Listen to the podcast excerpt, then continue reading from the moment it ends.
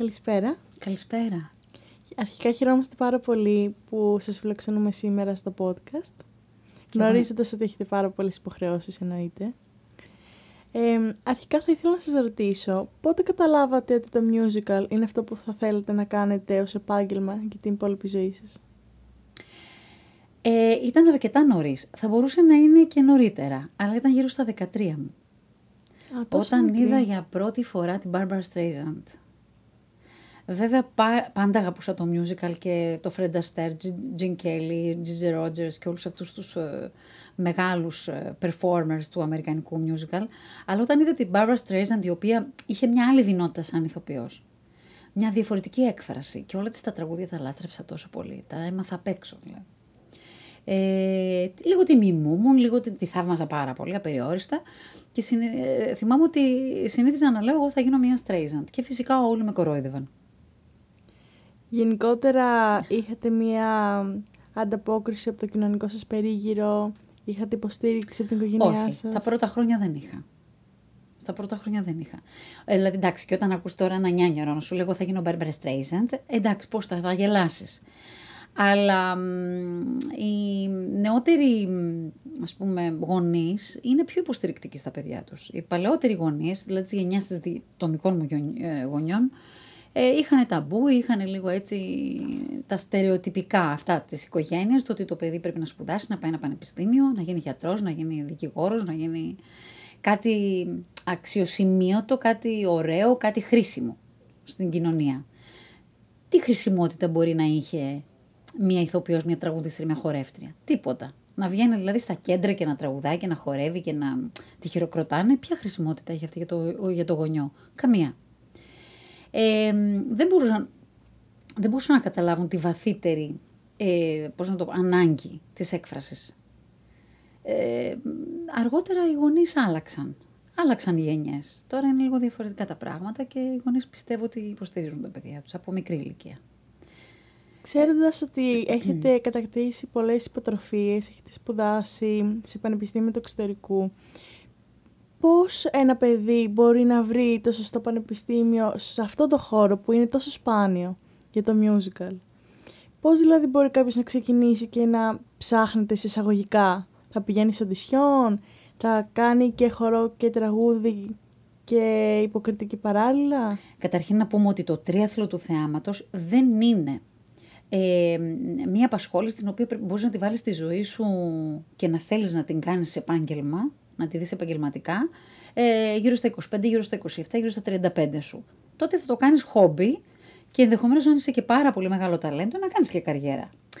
Συνήθως όμως, αν δεν είσαι ένα τόσο μεγάλο αστέρι, θα πρέπει να έχεις υποδομή από μικρή ηλικία.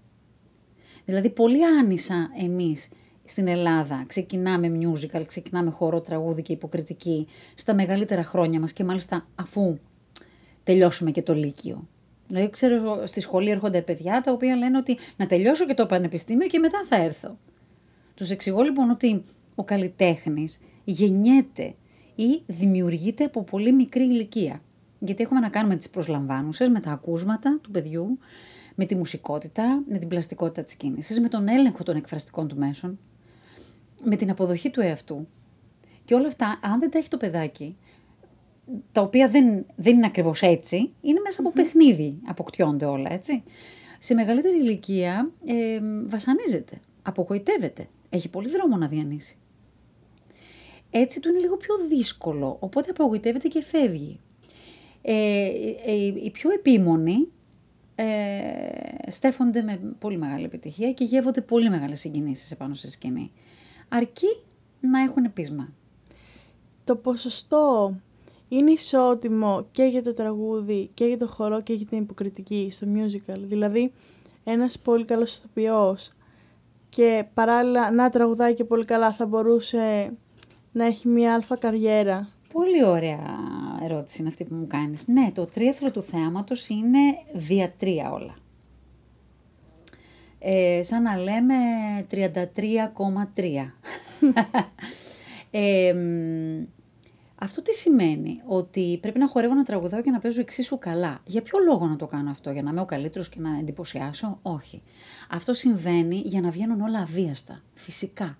να είναι όλα εξίσου δουλεμένα, έτσι ώστε το κοινό να μπορέσει να απογειωθεί. Να μπορέσει να μαγευτεί από αυτό που κάνεις και να μην λέει «Ωχ, έρχεται η κορώνα τώρα, τώρα θα τη βγάλει την κορώνα». «Ωχ, τώρα, τώρα, τώρα είναι η δραματική σκηνή, θα την παίξει καλά». Ε, «Ωχ, τώρα, τώρα, τώρα χορεύει και έχει διπλή πυρουέτα, θα την κάνει, άραγε θα τελειώσεις στην ώρα του, θα δει, ας πούμε, θα κάνει την τελική ποζισιόν».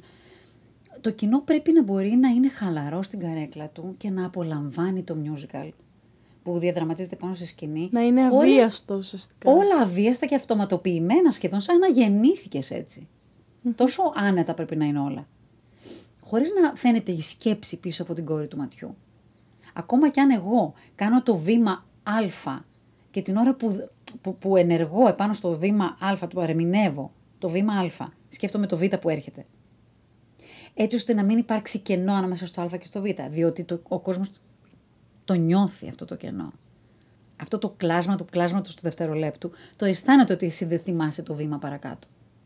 Δεν ξέρω αν σου έχει τύχει στον εαυτό, τον εαυτό σου έτσι κάτι να, να τραγουδήσεις ένα τραγούδι και να μην θυμάσαι ποια είναι η επόμενη Νομίζω λέξη. Νομίζω ότι ειδικά τα παιδιά από το Μουσικό Πανεπιστήμιο στην Κέρκυρα γνωρίζουν πολύ καλά ότι στα όργανα, στο πιάνο, πάντα σκεφτόμαστε ένα μέτρο μπροστά. Ακριβώς. Γιατί δεν ξέρουμε, αυτό που θα έρθει θα πρέπει να το ξέρουμε πολύ καλά για να μην είμαστε απροετοίμαστοι. Ακριβώς. Και τώρα αμέσως δώσαμε ένα tip. Γιατί αυτό είναι μια πάρα πολύ χρήσιμη πληροφορία, την οποία δεν δίνουμε στη σχολή, στους σπουδαστές που μας προτιμάνε και μας εμπιστεύονται την καλλιτεχνική τους καλλιέργεια. Ε, έχουν πάρα πολλά tips να μάθουν. Και όπως καταλαβαίνεις, όταν έχεις ένα tip, όταν έχεις γνώση, ε, το αποτέλεσμά σου είναι πιο άρτιο. Ε, και αν δεν έχεις και ένα πολύ εκπαιδευμένο κοινό στο musical, τότε είναι ενθουσιασμένοι όλοι και είσαι εκρηκτικός. Και μετά θα πρέπει να πας στο εξωτερικό, βέβαια, να δοκιμάσεις τις πραγματικές σου δυνάμεις. Το κοινό στην Ελλάδα είναι απέδευτο σε αυτό το τομέα, πιστεύετε; Τώρα πια όχι και τόσο. Θεωρώ ότι το musical έχει έρθει για τα καλά στην Ελλάδα και μάλιστα καιρός είναι να, πάρει, να λάβει μέρος σε όλα τα δρόμενα και σε όλα τα, τις δραστηριότητες και στα φεστιβάλ, ε, να εδραιωθεί, να κατοχυρωθεί ως τίτλος σπουδών και νομίζω πως είμαστε έτοιμοι να το δεχτούμε αυτό γιατί έτσι κι αλλιώς. Στις 100 παραστάσεις οι 60 είναι μουσικοχορευτικές. Δηλαδή, ακόμα και έναν ξενόπουλο να πάρει κάποιος, και έναν ψαθά να πάρει και έναν άκη δήμου να πάρει κάποιος να παίξει, θα βάλει και ένα, και ένα τραγουδάκι δίπλα. Νομίζω ότι είναι αναπόσπαστο το κομμάτι αυτό. Και ξέρεις γιατί. Γιατί είναι το ίδιο. Δηλαδή, εγώ τον τραγουδιστή δεν τον αντιμετωπίζω σαν τραγουδιστή. Τον, τον τραγουδιστή τον αντιμετωπίζω σαν ηθοποιό. Ουσιαστικά και τα τρία αυτά κομμάτια έχουν μέσα το ρυθμό. Ακριβώς με, με διαφορετικό τρόπο, αλλά αν δεν έχεις ρυθμό και τέμπο, δεν μπορείς να σταθείς. Πολύ σωστά. Και αυτά που μόλις τώρα ανέφερες, ο ρυθμός και το τέμπο αποκτιώνται από μικρή ηλικία.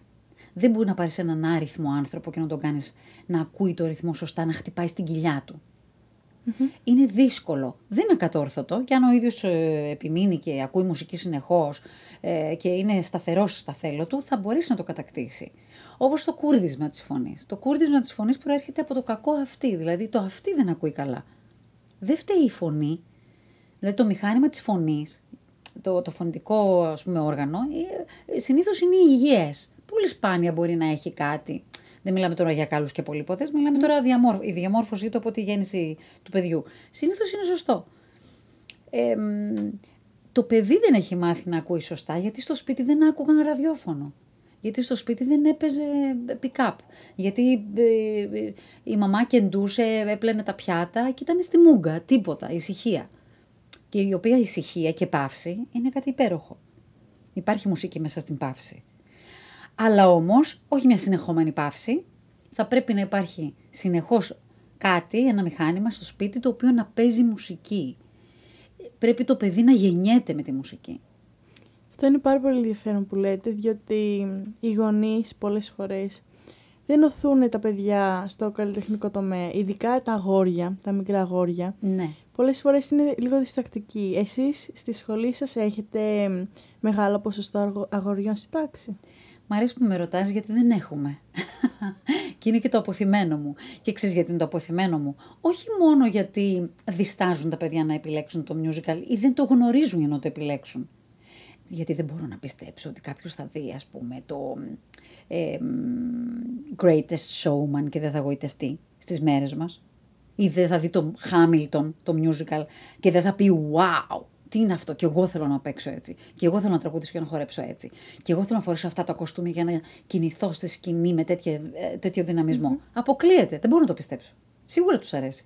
Είναι μια μαγεία που όταν βλέπεις... Άμα δεν το γνωρίσει, πώς δεν το ξέρεις; Όταν βλέπεις την αστερόσκονη, θέλεις να την πιάσεις. Mm. Μ' αρέσει που λες για την αστερόσκονη, γιατί πολλά musical έχουν αστερόσκονη. Όμως ε, τα musical αλλάζουν όσο περνάνε, περνάνε τα χρόνια. Δηλαδή, μην ξεχνάμε ότι το θέατρο και γενικά η τέχνη αντικατοπτρίζει την πραγματική ζωή. Δηλαδή, κάθε φορά γεννιόνται έργα και μουσικά έργα και πρόζες ε, και ε, οτιδήποτε επιθεωρήσεις που καθρεφτίζουν την πραγματικότητα εκείνης της στιγμής.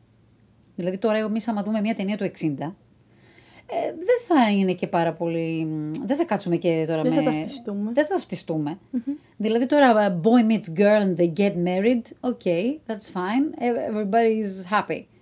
Τα happy endings τώρα πια δεν μας ευχαριστούν. Γιατί έχει προχωρήσει το μυαλό μας. Θέλουμε πιο πολύ suspense. Η ζωή μας έχει πιο πολύ suspense.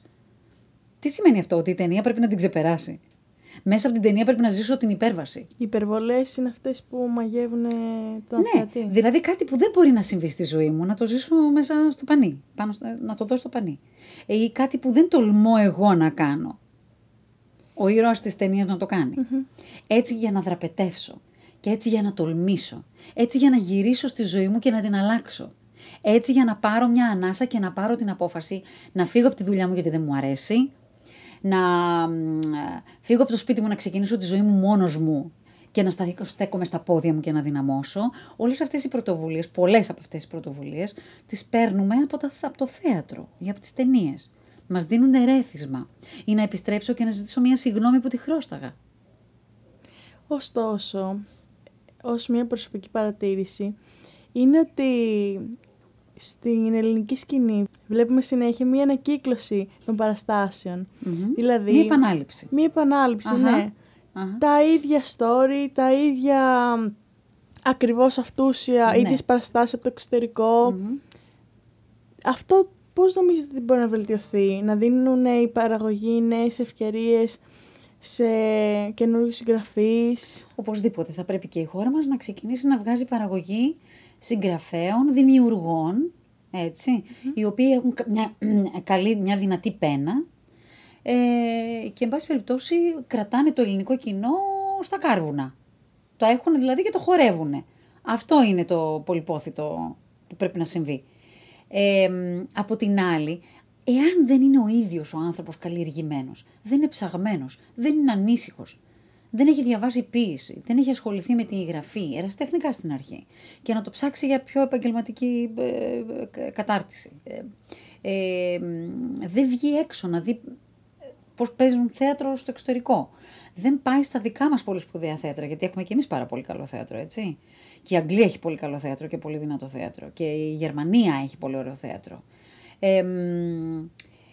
θέλω να πω ότι όπως ακριβώς είναι ο, ο καλλιτέχνης, έτσι είναι και ο, ο, ο λογοτέχνης, που θα πρέπει να ψάχνεται στον δικό του τον τομέα. Έτσι. Και αυτά τα δύο βέβαια συγκεράζονται. Θα πρέπει δηλαδή να, να το Γενικότερα, με όλα αυτά που έχουμε περάσει το τελευταίο θεωρώ ότι είναι απαραίτητο να ξεφεύγει το μυαλό, γιατί το θέατρο και το musical είναι σαν ένα ταξίδι. Την ώρα που κάθεσαι, είσαι σαν να είσαι σε μια πτήση με άλλους 10 που ζείτε την ίδια εμπειρία. Περιμένετε να δείτε κάτι, Ακριβώς ένα αποτέλεσμα.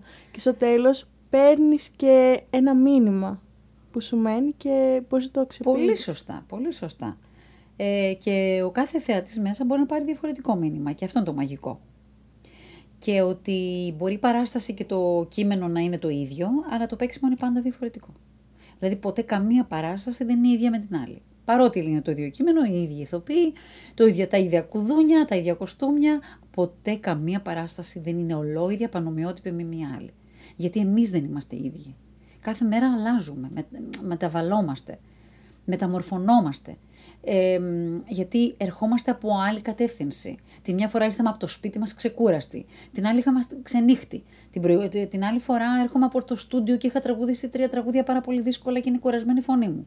Την άλλη είναι κάποιος ιδιαίτερος κάτω στο κοινό που θα πρέπει να τον γοητεύσω. Με ενδιαφέρει να τον ε, εντυπωσιάσω.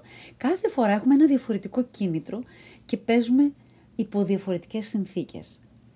Από εκεί και πέρα θα πρέπει να υπάρχει η τεχνική κατάρτιση και ο απόλυτος έλεγχος των εκφραστικών μου μέσων και της τέχνης μου, η βαθιά γνώση της τέχνης μου, ώστε οι επιδόσεις μου να είναι από ένα σημείο και πάνω. Να μην πέφτει ποτέ κάτω από ένα σημείο.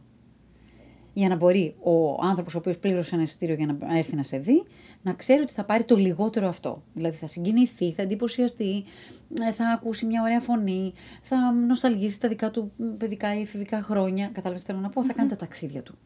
Αυτό του το οφείλουμε. Και να ξέρεις ότι έτσι όπως συζητάμε γενικότερα και λέμε διάφορα πράγματα, ε, θεωρώ προσωπικά τιμή μου να έρθω να με δούνε στο θέατρο. Θεωρώ μεγάλη τιμή να έρθει κάποιος να ξεκινήσει από το σπίτι του, που είναι, ξέρω εγώ, 20 χιλιόμετρα πιο κάτω, να ντυθεί, να φορέσει το καλό του φου, μια κοπέλα σου να φορέσει το καλό της φόρμα, το ωραίο της το παπούτσι, να μαγειαριστεί, να μπει στο ταξί, να έρθει να περιμένει στην ουρά να κόψει εισιτήριο, να κάνει όλη τη διαδικασία την ερωτηλαστία για να δεις ένα, ένα musical στην προκειμένη περίπτωση, γιατί εγώ συνήθως musical παίζω. Έτσι, να περιμένεις τη σειρά της, να κάθεσαι στην αριθμημένη θέση της και να ζήσει όλο αυτό το ταξίδι μετά που λες και εσύ μέσα στην παράσταση. Και μετά όλη την, την ακολουθία αυτή του να πας να πεις συγχαρητήρια και να περιμένει έξω από το καμαρίνο σου να ανοίξεις για να σου πεις συγχαρητήρια. Να μην βαρεθεί και να φύγει. Καταλαβαίνετε, θέλω να πω; Ναι. Δηλαδή, είναι μεγάλη τιμή να έρχεται κάποιος να δει εσένα. Το λιγότερο που έχεις να κάνεις είναι να δώσεις τον εαυτό σου. Κάθε φορά, βασικά από την πρώτη φορά μέχρι και τώρα πρόσφατα, στην τελευταία σας δουλειά, αισθάνεστε το ίδιο όταν έρχεται κάποιος να σας συγχαρεί; Ναι, το ίδιο το ίδιο προτάρο, το ίδιο αφελής, το ίδιο ανόητη και το ίδιο, τι να σου πω τώρα, χαζή. Ε, νιώθω τόσο κολακευμένη, ειδικά όταν είναι ωραία τα λόγια, τα οποία τα αντιλαμβάνεις άμα είναι από καρδιάς ή απλά θέλει να σου σώσει το χάπι ο άλλος, γιατί παρότι και εσύ ξέρεις πολύ καλά βαθιά μέσα σου αν αυτή ήταν μια καλή παράσταση, αν δεν ήταν μια καλή παράσταση, εσύ το γνωρίζεις Αλλά όταν όντως είναι μια καλή παράσταση, στη συγκυρία αυτή, που είναι μια καλή παράσταση και ο κόσμος το έχει εισπράξει και έρχεται και σε, ε, σε χειροκροτεί και σε συγχαίρει, είναι πολύ τιμητικό. Είναι πραγματικά πολύ όμορφο. Ξέρεις τι έχεις να κάνεις μετά; Αρχίζεις να έχεις την ευθύνη του να είσαι καλός σαν την προηγούμενη φορά. Οπότε γίνεσαι καλύτερος. Δεν μπορείς να χαλαρώσεις. Δεν είναι αυτό που λέμε ότι «Α, τώρα καθιερώθηκε, τελείωσε». Τώρα είναι που αρχίζει το κυνήγι. Μάλλον αυτό σας κρατάει και πάρα πολύ ζωντανή με τα, με τα χρόνια. Ναι, με κρατάει πολύ ζωντανή. Έχεις δίκιο, το βλέπεις, ε. ε ναι. Μα έχω απέναντί μου μία γυναίκα πρότυπο, ειλικρινά, και ταπεινή, και επιχειρηματία, και performer. Θέλετε να μας πείτε λίγο για τη σχολή, πώς ξεκίνησε, τις δυσκολίες που είχατε; Βεβαίως, χαρά μου. Αγαπώ τόσο πολύ τη σχολή μου που η σχολή μου για μένα είναι, λέω ότι είναι το δεύτερο παιδί μου. Βέβαια δεν μπορείς να βάλεις έναν άνθρωπο ισότιμα με, έναν, ε, με ένα δημιούργημα, με, ένα, με τούβλα. Αν και η σχολή δεν είναι τούβλα, είναι ιδέα πιο πολύ περισσότερο. Ε, αλλά δεν μπορείς να βάλεις δύο άνισα πράγματα δίπλα-δίπλα. Ε, όμως, ε, έχω δώσει, έχω αφιερώσει τόσο πολύ ε, χρόνο Έχω κάνει τόσα όνειρα και από την αρχή είχα πολύ μεγάλες φιλοδοξίες ότι θα κάνω μια μοναδική σχολή στην Ελλάδα. Γιατί έτσι κι αλλιώς είναι η πρώτη και η μόνη σχολή που διδάσκει μουσικό θέατρο στην Ελλάδα, έτσι κι αλλιώς. Άλλο αν ξεφύτρωσαν στουντιάκια δεξιά-αριστερά και εγώ χαίρομαι με αυτό που γίνεται. Που σημαίνει ότι κάνουμε καλή δουλειά και θέλουν να, να μας μιμηθούν. Αυτό είναι πολύ κολακευτικό. Ο ανταγωνισμός είναι και υγιής πολλές φορές. Βεβαίως. Εγώ δεν έχω στην κορυφή. Κανένα πρόβλημα δεν έχω. Μου αρέσει πάρα πολύ. Και αν, αν μπορώ να σου πω ότι κάποιες παλιότεροι συνεργάτες μου που ξεκί, όταν ξεκίναγα που έπαιρνα πολύ ταλαντούχου καλλιτέχνες να διδάξουν, ε, μετά άνοιξαν δικά τους στούντιος. Ή χορού, ή τραγουδιού, ή musical. Ε, δεν με ενοχλεί. Ε, πιο πολύ με ενοχλεί το ανήθικο παρά το, πώς να σου πω, δηλαδή να, να έχω ας πούμε, μια λεζάντα ας πούμε, που την έχω βγάλει από τα έγκατα της ε, και ψυχής να την μου και να την αντιγράψεις ε, απέδευτα, χωρίς να βάλεις το δικό σου μυαλό να, να, να δουλέψει. Γιατί αυτή η ατάκα, ας πούμε για παράδειγμα το We create artists. Δημιουργούμε καλλιτέχνες. Αυτό εγώ το σκέφτηκα πολλά χρόνια πριν το βγάλω. Δεν μπορεί κάποιος να στο πάρει και να το αντιγράψει έτσι απέδευτα. Αφενός μεν δεν θα έχει την ίδια βαρύτητα, το ειδικό βάρος, όταν το γράψει ο άλλος ή όταν το πει ο άλλος, γιατί δεν θα μπορεί να το εκπροσωπήσει. Όταν χρειαστεί, δεν θα μπορεί να το εκπροσωπήσει. Αλλά, εν πάση περιπτώσει, δεν, δεν, δεν έχουμε τόσο χαμηλά ένστικτα και χαμηλά έτσι, πώς συναισθήματα του τύπου ζήλιες και τέτοια. Χαίρομαι πάρα πολύ όταν ε, χορεύουν, τραγουδούν, παίζουν ή κάνουν, ανοίγουν, ας πούμε, διδάσκουν το musical, αρκεί να το κάνουν σωστά βέβαια.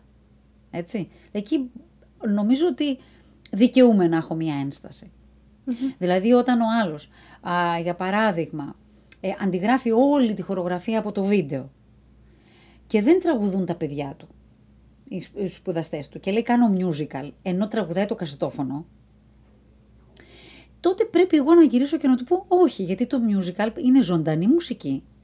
Ζωντανή ορχήστρα. Πρόσεξε, όχι playback και ούτε half playback, δηλαδή η ορχήστρα είναι ηχογραφημένη. Το musical θέλει όλα ζωντανά, ζωντανή μουσική, ζωντανό τραγούδι εκείνη τη στιγμή και όλες οι αισθήσεις στο έπακρο, στο full out, στο full projection, τίποτα μέτριο. Εκείνη τη στιγμή ψήνεται. Διαφορετικά δεν έχει την έγλη, ούτε και την, πώς να σου πω, ε, την ομορφιά. Δεν παίρνει την ενέργεια δηλαδή του καλλιτέχνη. Θυμάμαι είχα πάει εκεί, είχα δει στην Αγγλία πάρα πολλά χρόνια πριν το ε, Saturday Night Fever. Ε, ε, θυμάμαι ότι είχα, είχα, είχα μουδιάσει από την κορυφή του κεφαλιού μου μέχρι όλη μου η ραχοκοκαλιά και ήμουν έτσι. Και λέγα δεν είναι δυνατόν. Πόση ενέργεια έχουν αυτοί οι άνθρωποι, πόσο ψοφίμη είμαι; Καθυλώνει. Δηλαδή αναθεωρείς λίγο για τον εαυτό σου. Τώρα σου μιλάω ε, κουρδι, κούρδισμα στις φωνές την ώρα που χορεύουν σαν να είναι CD και δεν μπορεί να είναι CD γιατί δεν είναι CD. Οι άνθρωποι απλά είναι υπέροχοι. Είναι άρτια εκπαιδευμένοι. Γνωρίζουν πώς θα ε, πράξουν, πώς θα ερμηνεύσουν την τέχνη του θεάματος, το, το, το, το triple threat το λεγόμενο. Έτσι. Ε, και γι' αυτό, γιατί έχουν σχολές μουσικού θεάτρου. Καιρός είναι να Νομίζω έχουμε και ότι και η δικιά σας είναι πολύ κοντά σε αυτό που περιγράφετε. Ναι, γιατί έχω σπουδάσει στο εξωτερικό και έχω φέρει όλο το σύστημα του εξωτερικού. Και πηγαίνω και αρκετά συχνά, όχι τώρα βέβαια, λόγω ε, πανδημίας, αλλά πηγαίνω συχνά γιατί με ενδιαφέρει να βλέπω έργα. Και τώρα πια τα έργα δεν τα βλέπω, δεν βλέπω μόνο τον performer.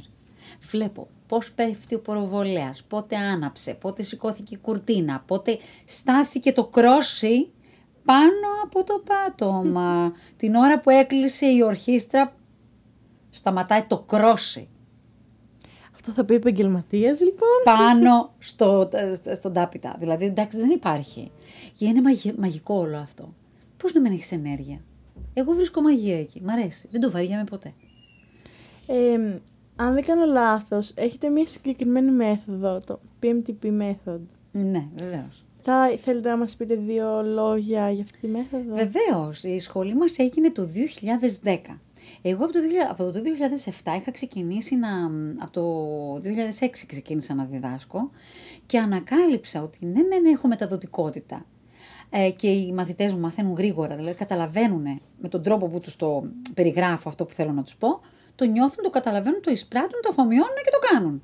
Οπότε λέω, έχω μεταδοτικότητα. Και εννοείται ότι μαζί με παράλληλα με το θέατρο που ήμουνα σε πολύ μεγάλες σκηνές και εξαιρετικές σκηνές, μου υπήρξα πάρα πολύ τυχερή στο θέατρο γιατί έκανα πολύ ωραίες συνεργασίες. Ε, δίδασκα για ένα έξτρα χαρτζηλίκι, ας πούμε. Ε, κάποια στιγμή άρχισε να δυναμώνει αυτό και εγώ να εμβαθύνω περισσότερο. Επειδή όμως κάποιοι άνθρωποι δεν καταλάβαιναν ακριβώς αυτό που τους έλεγα, γιατί ή λόγω χημίας, λόγω τρόπου, ψαχνόμουν και εγώ ακόμα, έπρεπε να βρω έναν τρόπο να πακετάρω τη γνώση έτσι ώστε να τη δώσω με microchip, με υπογλώσσιο. Τσακ, όταν κάνεις αυτό θα συμβαίνει αυτό. Όταν πατήσω το διακόπτη θα ανάψει το φως. Ε, τόσο απλά. Οπότε τα απλοποίησα και τα βάλα σε μια μέθοδο διδασκαλίας. Μέθοδος για να βρω τη φωνή μου και να την εκπαιδεύσω. Μέθοδος για να χορέψω γρήγορα και μέθοδος για να απελευθερώσω τα εκφραστικά μου μέσα γρήγορα. Γρήγορα, δεν γίνεται ποτέ πάρα πολύ γρήγορα, γιατί ο καθένας έχει διαφορετική καύση. Δεν μπορεί ναι, εμείς οι δύο να κάνουμε την ίδια άσκηση και να έχουμε την ίδια αποδοτικότητα. ναι. Έτσι. Ο καθένας με τον χρόνο του. Με τους Ε, και ρυθμούς. βέβαια μετά πήγαιναν στους εξειδικευμένους καθηγητές. Και εκεί ακριβώς στηρίζεται και η σχολή μου. Δηλαδή, ξεχωριστά ο χορός, ξεχωριστά το τραγούδι, ξεχωριστά ε, η υποκριτική και μετά έρχονται σε μένα που κάνουμε τη σκηνοθεσία και το, την εκμάθηση του ρεπερτορίου, το αυθεντικό ρεπερτόριο. Με τους αυθεντικούς χορογράφους, Jerome Robbins, Jack Cole, Bob Fosse, ε, όλα τα, τα, τα, όλους τους αυθεντικούς, ε, Gillian Lynn, ε, όλους τους μεγάλους χορογράφους τους μαθαίνουμε στη σχολή μας. Τουλάχιστον τους πιο σημαντικούς. Και βέβαια 5 με 6 διαφορετικά ε, είδη χορού. Κλασικό μπαλέτο, μοντέρνο, jazz, καμπαρέ, κλακέτες, hip hop. Γιατί θα μου πεις; Γιατί τα musical γράφονται σε όλα τα στυλ τραγουδιού. Σε όλα τα στυλ μουσικές. Και πρέπει Υπάρχει να έχουν musical μια hip hop. περίπλευρη Βεβαίως. γνώση. Βεβαίως. Μια π- πιο σφαιρική γνώση. Δηλαδή πρέπει να ξέρεις να τραγουδάς οπεράλ, γιατί μπορεί να κάνεις φαντασμά της όπερας. Και την άλλη χρονιά να είσαι στο Σικάγο. Και να κάνεις τις έξι, ξέρω εγώ, μ, ε, δο- ε, δολοφόνο. Καλύπτεται όλα τα είδη στη σχολή σας. Ακριβώς. Και το παιδί μετά από μια ε, τριετή φίτηση ε, και ενδεχομένως δίνω κι άλλο ένα χρόνο μπροστά, σαν pre-full course, εάν δεν είναι σε επίπεδο που να μπορεί να, να μπει στο full course, έτσι. Ε, μ, σε μια τετραετία, ας το πούμε έτσι, ε, μπορεί να τραγουδήσει και να ερμηνεύσει όλα τα στυλ τραγουδίσματος που ε, διαδίδονται μέσα στο musical και να χορέψει όλα τα είδη χορού. Για την υποκριτική δεν μιλάω, γιατί κάνουμε την υποκριτική, την κλασική υποκριτική, ηθοποιός δηλαδή κάνει την υποκριτική και έχω και δύο εξαιρετικούς καθηγητές, τον Κωνσταντίνο του Γιανακόπουλο, ο οποίος είναι και ο θεατρολόγος μας που διδάσκει την ιστορία του μουσικού θεάτρου, ε, και την Θεοδόρα της Χιάρκου, η οποία ε, τη βλέπετε και τώρα πρόσφατα στον ε, Χαίρετα μου στον Πλάτανο, σε αυτή την πολύ πετυχημένη σειρά. Είναι μια εξαιρετική... Εγώ βέβαια δεν την είδα σε κομμωδία να παίζει, όταν ε, ερωτεύτηκα την τεχνική της και της είπα θέλω να, να, να- θέλω να διδάξεις για μένα. Την είδα σε δράμα ε, και ε, γονάτισα. Πήγα και την παρακάλεσα, της λέω σε παρακαλώ, θέλω να διδάξεις στη σχολή μου. Ε, δεν μπορώ, γοητεύομαι πάρα πολύ. Και αυτό που γο- γο- άμα γοητεύομαι εγώ, τότε γοητεύεται, και- γιατί είμαι και λίγο δύσκολη, ξέρεις, επειδή είμαι λίγο Εννοείται. έμπειρη. Έχω και μια αθωότητα και μια πίσ- καλή πίστη στο ότι, έλα πάρε με, πάρε με, ταξίδεψε με, μπορείς. Είμαι καλόπιστη θεατής. Αλλά στο τέλος της, ε, της παράστασης, εντάξει, να μην έχω μια άποψη. Ή πώς θα το έκανα εγώ σαν σκηνοθέτης, ή πώς θα το έκανα εγώ σαν performer, σαν ηθοποιός. Ε, μ, και η, ε, κάνουμε λοιπόν, α, διδάσκουμε και την κλασική υποκριτική, αλλά διδάσκουμε και την ε, υποκριτική στην κάμερα. Γιατί μπορεί ένα παιδί, τελειώνοντας, να βρει ένα βοηθητικό ρόλο, ένα δευτερεύον ή και ένα μεγαλύτερο ρόλο σε μια σειρά στην τηλεόραση. Είναι, καταλαβαίνεις ότι είναι, έχ- έχουν κάποιες διαφορές. Ε, Το παίξιμο πάνω στη σκηνή με το παίξιμο της, ε, στην κάμερα. Εννοείται. Ε, αυτά τα μαθαίνουν όλα στη σχολή μας. Είναι λοιπόν τόσο πολύ εργαλεία τα παιδιά τόσο πολύ βόλα, που ό,τι και να τους πεις, θα στο πούν, θα στο κάνουν. Στο μεταξύ, έχουν αποθρασινθεί εντελώς. Και έτσι και τους πεις, πάμε να κάνουμε ένα flash mob, ας πούμε, στο μετρό. Go, πάμε. Έτοιμοι είναι. Πάμε να, να κάνουμε τους ζητιάνους, να μεταμορφωθούμε σε ζητιάνους και να τραγουδάμε έξω και να ζητάμε λεφτά.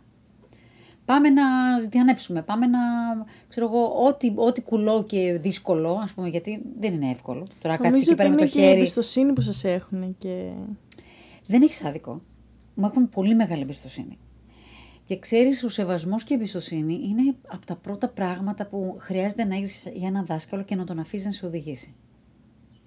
Του λες: Είμαι λευκή σελίδα, ξεκίνα να γράφεις. Εάν έρθεις συμπληρωμένη σελίδα, εγώ πολύ λίγα πράγματα θα μπορέσω να δώσω γιατί θα γράψω στα κενά. Ε, καλό θα είναι, η- η- η- και αυτό είναι και δική μου συμβουλή ως προς τους ανθρώπους που θέλουν να σπουδάσουν, οτιδήποτε, όχι μόνο τέχνες. Να πηγαίνουν άγραφη σελίδα, όσες γνώσεις και να έχουν πριν τη σχολή. Ούτε να κάνουν τον έξυπνο, ούτε επι- να επιδείξουν τις γνώσεις που ήδη έχουν, ούτε τα πτυχία τους τα προηγούμενα. Πρέπει να μπαίνουν αθώοι και απονήρευτοι, εντελώς ε, άσπηλοι. Σε οποιαδήποτε τέχνη και σε οποιαδήποτε τεχνική. και να αφήνουν το δάσκαλο να τους οδηγήσει, να δει πού θα τους πάει και άμα είναι έξυπνοι καλλιτέχνες, να κρατήσουν από τον κάθε δάσκαλο αυτό που όχι τους βολεύει, τους ταιριάζει. Γιατί είναι τόσο, η προσωπική έκφραση είναι κάτι τόσο ιδιαίτερο, κάτι τόσο μοναδικό, που εγώ δεν μπορώ πούμε, να πιάσω να, να, να, να κοπιάρω μια καλλιτέχνηδα, μια καλλιτέχνηδα η οποία ξέρεις, θα καταλάβεις ότι δεν είναι δικό μου στοιχείο. Κλωτσάει. Το κάνω επειδή το κάνει η Fitzgerald. Το κάνω επειδή το κάνει η Streisand. Δεν μου πάει. Οπότε τι χρειάζεται; Φωνητική εξερεύνηση. Ε, ε, αυτοανάλυση. Ε, απελευθέρωση. Κατάλαβες; Χρειάζονται ασκήσεις, ασκησιολόγιο και αυτό είναι μέσα στη μέθοδο διδασκαλίας μου. Ε, το οποίο θα σε κάνει να ε, ελευθερωθείς από ό,τι σε βασανίζει και να γίνεις ένα καλό εργαλείο στα χέρια του σκηνοθέτη, ο οποίος θα δώσει την τελική μορφή, είναι ο μαέστρος δηλαδή της ορχήστρας. Και εκεί εμπιστοσύνη. Παντού πρέπει να έχεις εμπιστοσύνη. Εσείς γενικότερα δέχεστε σχόλια, κριτική από συναδέλφους σας στο χώρο; Ε, δεν ξέρω τι λένε εκεί έξω για μένα, να σου πω την αλήθεια, είμαι λίγο αποκομμένη. Γιατί είμαι πάρα πολύ αφοσιωμένη στην διδασκαλία, διδάσκω πολλές ώρες ε, διευθύνω τη σχολή, αλλά και το παράρτημα ε, της σχολής ε, και επίσης έχω μία κόρη να μεγαλώσω οπωσδήποτε και κάνω και τις προσωπικές μου εμφανίσεις. Στη χάση και στη φέξη, όχι πολύ συχνά, γιατί και αυτό επιλεκτικά το κάνω τώρα. Δεν μπορώ να ξοδεύομαι ε, αν δεν είναι κάτι αξιώσεων, αν δεν είναι κάτι αξιόλογο, γιατί θέλει μελέτη, θέλει τρέξιμο, θέλει διαφήμιση, θέλει έξοδα.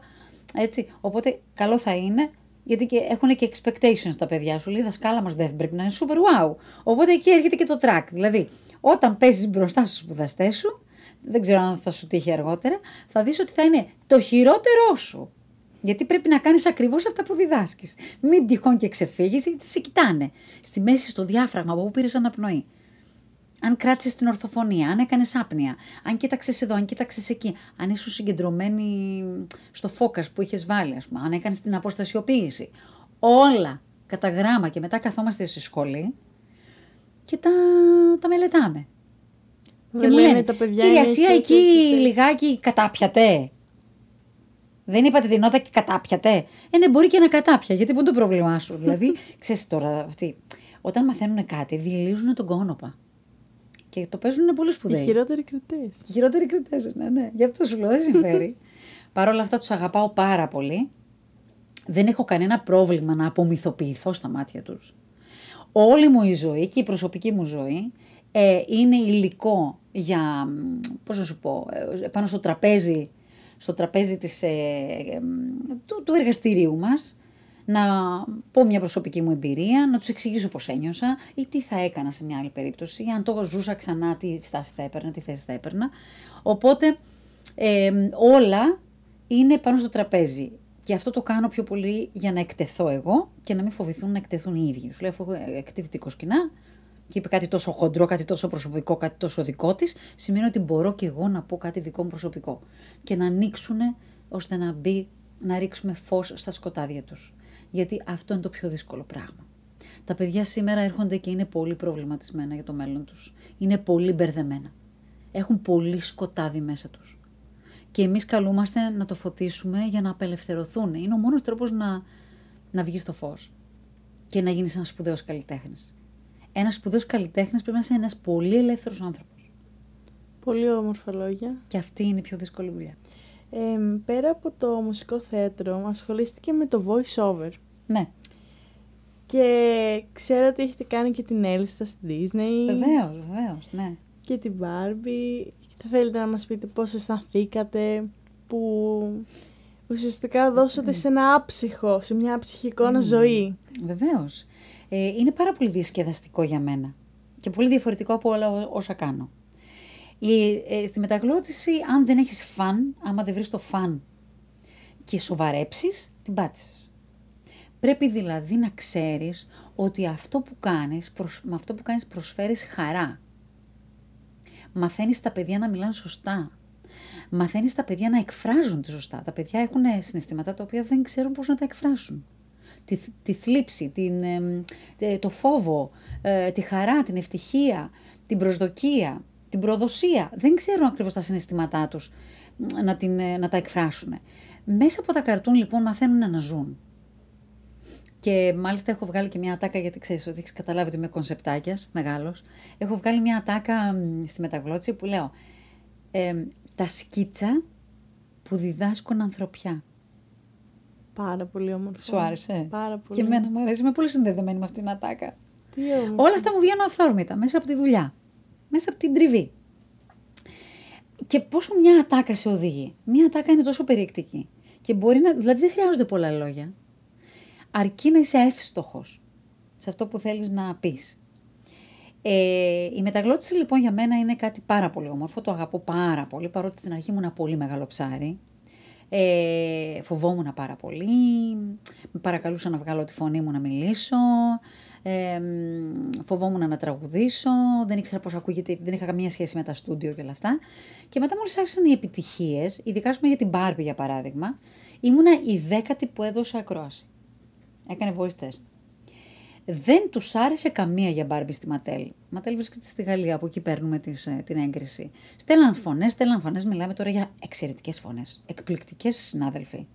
Με γλυκές φωνές, γλυκύτατες. Άμα σου πω μερικά ονόματα, τα ξέρεις. Ε, μ, και εγώ, επειδή είχα έτσι πολύ μεταλλική φωνή, δεν με φαντάστηκαν για Μπάρμπι. Έρχεται λοιπόν η Μαρία Πλακίδη μια μέρα και μου λέει: Βρεσία, μπες να κάνεις ένα voice test για Barbie, μόνο εσύ δεν έκανες. Τι θέλουν αυτοί οι άνθρωποι επιτέλους, δεν μπορώ να καταλάβω. Με το που βλέπω εγώ την Barbie, επειδή είμαι πολύ καλός αποκωδικοποιητής, μια ψηλή ξανθιά γαλανομάτα, γαλαζοαίματη, πολύ ευγενική φύση, με πάρα πολύ εκλεπτισμένο τρόπο και πολύ μορφωμένη και ε, μ, αυτό, ε, ε, άρχισα να την ε, ψυχαναλύω και να την, ε, να τη βρίσκω σιγά σιγά στη φωνή μου. Και έρχεται ναι, έρχεται θετική απάντηση.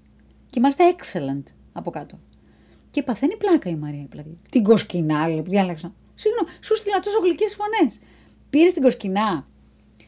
Και έκανα, έχω κάνει μέχρι σήμερα 27 ταινίες και δύο κούκλες.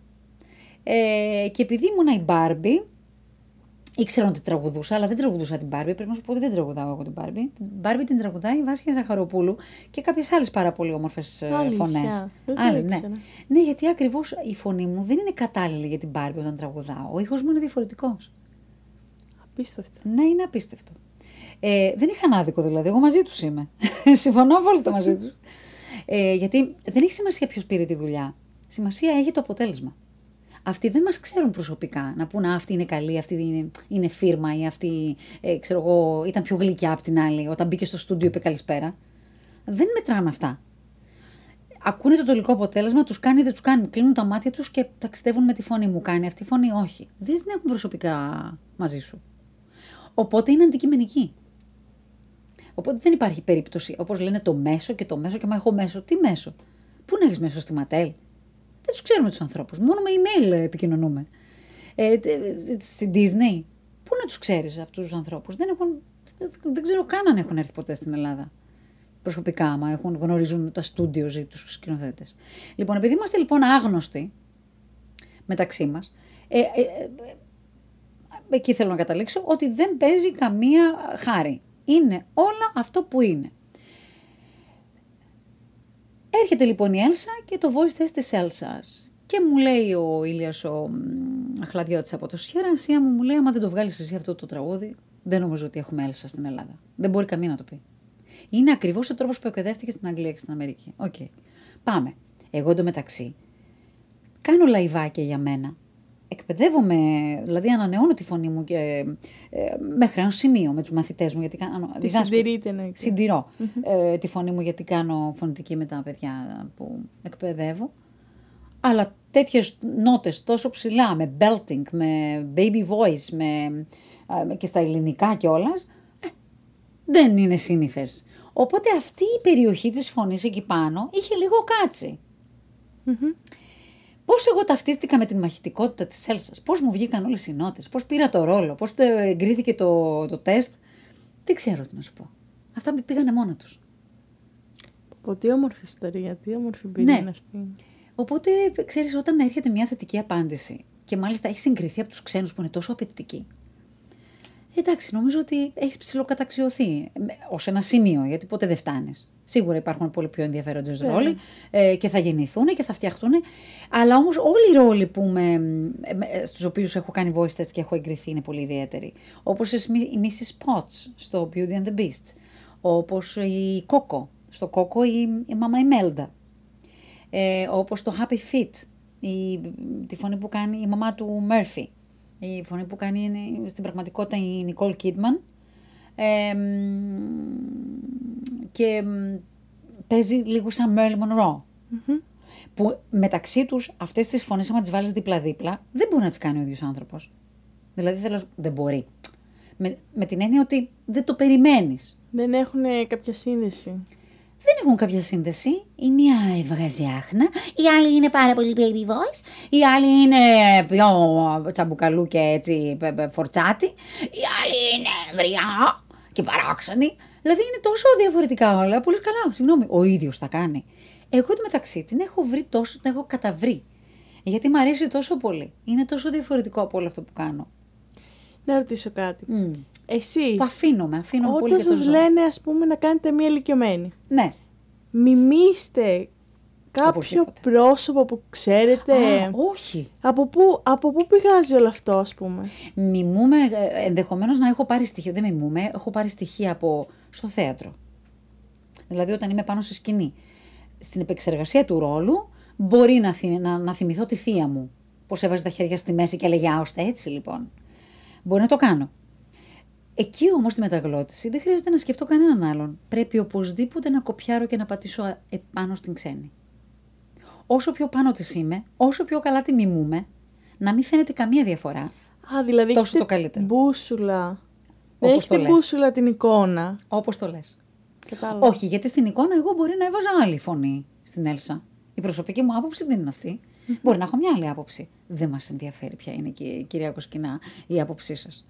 Εμείς θέλουμε να κοπιάρετε ακριβώς την Ιντίνα Μενζέλ, η οποία είναι νούμερο ένα και πρωταγωνίστρια στο Wicked στο Broadway και έχει αυτά τα εύσημα.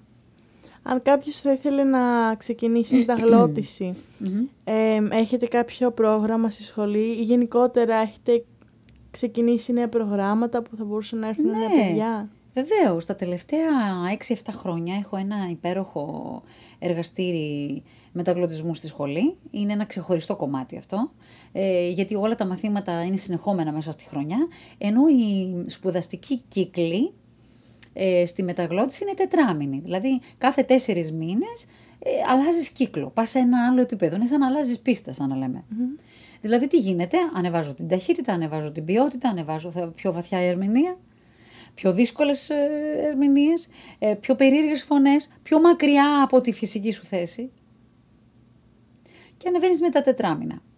Ε, γιατί στη μεταγλώτηση δεν αρκεί μόνο να έχεις ε, μ, μια γκάμα φωνής και να κάνεις από το μικρό παιδάκι τη γριά, τον παππού, τη μαμά, τη θεία ε, και το δεινόσαυρο ή τον ε, αρκούδο, αλλά θα πρέπει να είσαι και πολύ γρήγορος. Η ταχύτητα λοιπόν επιτυγχάνεται με την τριβή.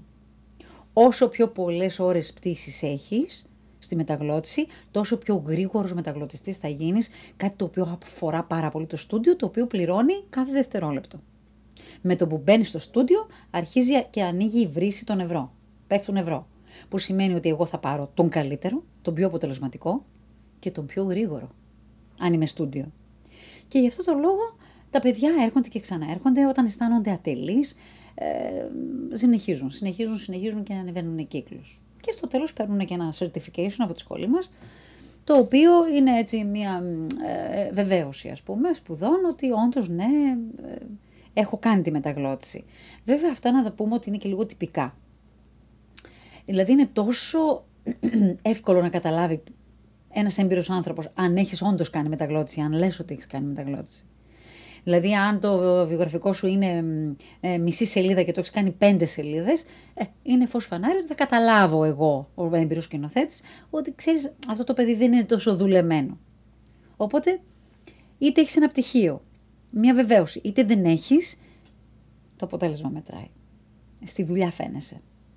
Και γι' αυτό, επειδή ακριβώς μας ενδιαφέρει η αλήθεια και έχουμε απόλυτη ειλικρίνεια μεταξύ μας, Ε, δουλεύουμε σκληρά πάνω στη μεταγλώτηση με σκοπό να μας προτιμήσουν κάποια στιγμή τα στούντιο. Και αυτή τη στιγμή μετράμε κάποιες ε, πολύ ωραίες, ε, αρκετές ας πούμε, ε, επιτυχίες. Δηλαδή έχω τέσσερις μεταγλωτίστριες που είναι εξαιρετικές μέσα στη, ε, στα στούντιο και τις προτιμούν. Γιατί και, και τραγουδάνε και παιζουν Με την ίδια φωνή, με το ίδιο μεταλλοφωνής, όπως καταλαβαίνεις είναι πολύ χρήσιμες. Και αν θέλει κάποιος να επικοινωνήσει μαζί σας, θα σας βρει στο facebook, στο instagram φαντάζομαι. Έχουμε αρκετά δυνατά social. Δηλαδή, άμα γκουγκλάρεις ή σκηνά σχολή, απλά έτσι, λέξεις κλειδιά, ή musical, σχολή musical. Βγαίνετε πρώτη. Βγαίνω πρώτη. Άμα γράψεις η σκηνά musical, ακόμα καλύτερα θα βγεις ε, στο site μας, το οποίο είναι πάρα πολύ λεπτομέρειες, πάρα πολύ, μπορείς να δεις τα πάντα διεξοδικά, πάρα πολύ καθαρά. Υπάρχει το full course που είναι επαγγελματική κατάρτιση και είναι, λειτουργεί το πρωί. Υπάρχει το free course το part-time δηλαδή, που είναι ελεύθερες σπουδές χορού τραγουδιού υποκριτικής και musical. Υπάρχει το, η μεταγλώτηση και υπάρχει και το, το wellness. Δηλαδή υπάρχουν και μαθήματα για τη φόρμα των μεγαλύτερων γυναικών που δουλεύουν, θέλουν να διατηρήσουν τη φόρμα τους με γιόγκα, με πιλάτες, με χορευτική γυμναστική. Νομίζω ότι καλύπτεται το περισσότερο καλλιτεχνικό κομμάτι του σήμερα και ότι θα ήταν πολύ ενδιαφέρον τώρα τα παιδιά που ακούνε να δοκιμάσουν έστω κάποια μαθήματα, να δουν αν τους ταιριάζει ως χόμπι, γιατί Βεβαίως. είμαστε σε δύσκολες εποχές και ξεφεύγει το μυαλό με όλα αυτά. Βεβαίως και ξεφεύγει το μυαλό. Ε, και να σου πω ότι όταν ε, ε, οτιδήποτε καλλιτεχνικό και να κάνει ένα παιδί, επιστρέφει εξυπνότερο. Είναι σε Αποστηθίζει καλύτερα. Δεν είναι μόνο η ψυχοθεραπεία. Ανοίγει το μυαλό του. Ε, νιώθει ότι κάποιος έρχεται από πίσω του νιώ, ακούει έναν ψήθυρο δίπλα στο διπλανό δωμάτιο. Κατάλαβες τι θέλω να πω; Ανοίγουν τα αισθητήριά του. Εκεί που άλλος μυρίζει κάτι, ανοίγουν δεν μυρίζει τίποτα. Τα μάτια. Ένα, να ανοίγουν τα μάτια. Βλέπει πιο βαθιά, βλέπει πιο μακριά, ακούει όλους τους ήχους, ε, επεξεργάζεται όλους τους ήχους, τους αντιλαμβάνεται και με έναν διαφορετικό τρόπο τους κάνει μουσική. Δηλαδή, μπορεί να στάζει μια βρύση και εγώ να το ακούω τέμπο. Αυτό. Και όλα τα μετουσιώνει σε τέχνη. Ακόμα και μια δυσάρεστη εμπειρία που μπορεί να έχει, τη μετουσιώνει σε τέχνη. Και αυτή είναι και η δική μας συμβουλή. Όλα τα χρειαζόμαστε. Εάν έρχονται τραυματισμένα παιδιά, κακοποιημένα παιδιά, γιατί έχουμε αρκετά τέτοια παιδιά στη σχολή μας, που βρίσκουν σπίτι εκεί και διέξοδο. Και όλοι, όλα τα παιδιά είναι τόσο ευγνώμονες και γράφουν ωραία πράγματα στο, στο, στο Facebook και στο Google ε, και λένε κυρία Κοσκινά, εσωτερικά μου στέλνουν πάρα πολλά μηνύματα. Έχετε αλλάξει τη ζωή μου, η σχολή είναι το παν για μένα. Και... Δηλαδή, φαντάζεσαι τώρα. Εγώ είχα μια ιδέα το 2006 και παίρνω ας πούμε μηνύματα από παιδιά, κυρία Σία μου έχετε αλλάξει τη ζωή. Ε, δεν νομίζω ότι θες κάτι άλλο. Νομίζω ότι είστε επιτυχημένοι και πλήρης. Ε, αισθάνομαι πολύ πλήρης. Αισθάνομαι ότι κάτι κάνω καλά. Κάτι έκανα καλά στη ζωή μου. Νομίζω αυτό είναι πάρα πολύ σημαντικό. Ε, όλοι θέλουμε να έχουμε ανταπόδοση των κόπων και να, ε, πώς να σου πω, μια, παιδί μου, ένα ευχαριστώ. Το θέλουμε. Όπως θέλεις και ο καλλιτέχνης θέλει το χειροκρότημα. Δεν το κάνεις για το χειροκρότημα. Αλλά άμα δεν το πάρεις, ε, δεν θα σου μείνει και μια πικρία. Έτσι δεν είναι; Ευχαριστούμε πάρα πολύ που είστε σήμερα κοντά μας και πραγματικά μας δώσατε μια γεύση από όλο αυτό το μαγικό χώρο και ταξιδέψαμε μαζί σας αυτή την ώρα. Εγώ ευχαριστώ για την πρόσκληση. Ευχαριστώ που με έχετε εντοπίσει και με καλέσατε. Ε, δεν είναι και το, το νούμερο ένα θέμα. Η θεματολογία του Musical Theater δεν είναι το, το πρώτο που θα επιλέξει κάποιος να ε, εμβαθύνει, στο οποίο να εμβαθύνει και να εκθέσει και στον κόσμο και να το γνωρίσει ο κόσμος, να το συστήσει στον κόσμο. Οπότε και αυτό είναι πάρα πολύ κολακευτικό και πάρα πολύ όμορφο για μένα. Ε, θα ήθελα και θέλω να πιστεύω ότι ο κόσμος όσο περνάει ο καιρός θα γνωρίζει το musical καλύτερα, θα έχουμε και εμείς σαν σχολή την ευκαιρία να βγαίνουμε σε κανάλια, σε συνεντεύξεις, να μιλάμε για το musical και μακάρι τα παιδιά να εμπιστεύονται τη σχολή και να βρίσκουν το δρόμο τους εφόσον η καλλιτεχνική τους ε, ε, φλέβα χτυπάει στο λαιμό και θα, ξέρεις, η τέχνη λίγο σαν τον έρωτα. Ε, δηλαδή, αν δεν το ζήσεις, δεν, δεν πάβει ποτέ να σε βασανίζει. Και καλό θα είναι να το ζήσεις. Τουλάχιστον ζεις το και απομυθοποίησέ το και πες να σου πω κάτι. Μωρέ δεν είχα ταλέντο. Δεν μπορούσα να το επεξέλθω. Αλλά μην αφήνεις ανοιχτά κεφάλαια. Κάντο. Και αυτό είναι το μήνυμα που στέλνω στα παιδιά. Τολμήστε. Μην κάθεστε στον καναπέ του σπιτιού σας και αναρωτιέστε αν αυτό το κόρς είναι καλό για μένα, αυτό το στυλ χορού ή αυτή η δασκάλα φωνητικής. Ελάτε στη σχολή. Κάντε ένα δοκιμαστικό μάθημα. Βιώστε το, νιώστε το και κρίνετε μετά, αποφασίστε αν αυτή η δασκάλα είναι για σας, αυτό το μάθημα φωνητικής, αυτό το μάθημα χορού. Ή το musical μου πάει ή δεν μου πάει. Δεν μπορείς κάτι που δεν γνωρίζεις, που δεν το έχεις ε, βιώσει στο κορμί και στο μυαλό σου, να καταλάβεις αν όντως είναι για σένα ή όχι. Εύχομαι υγεία, αγάπη, μουσική και θέατρο, πολύ καθαρό αέρα για πολύ βαθιές ανάσες και ένα σλόγκαν το οποίο νομίζω ότι έχει πιάσει τόπο και έχει κάνει καλή δουλειά. Never give up.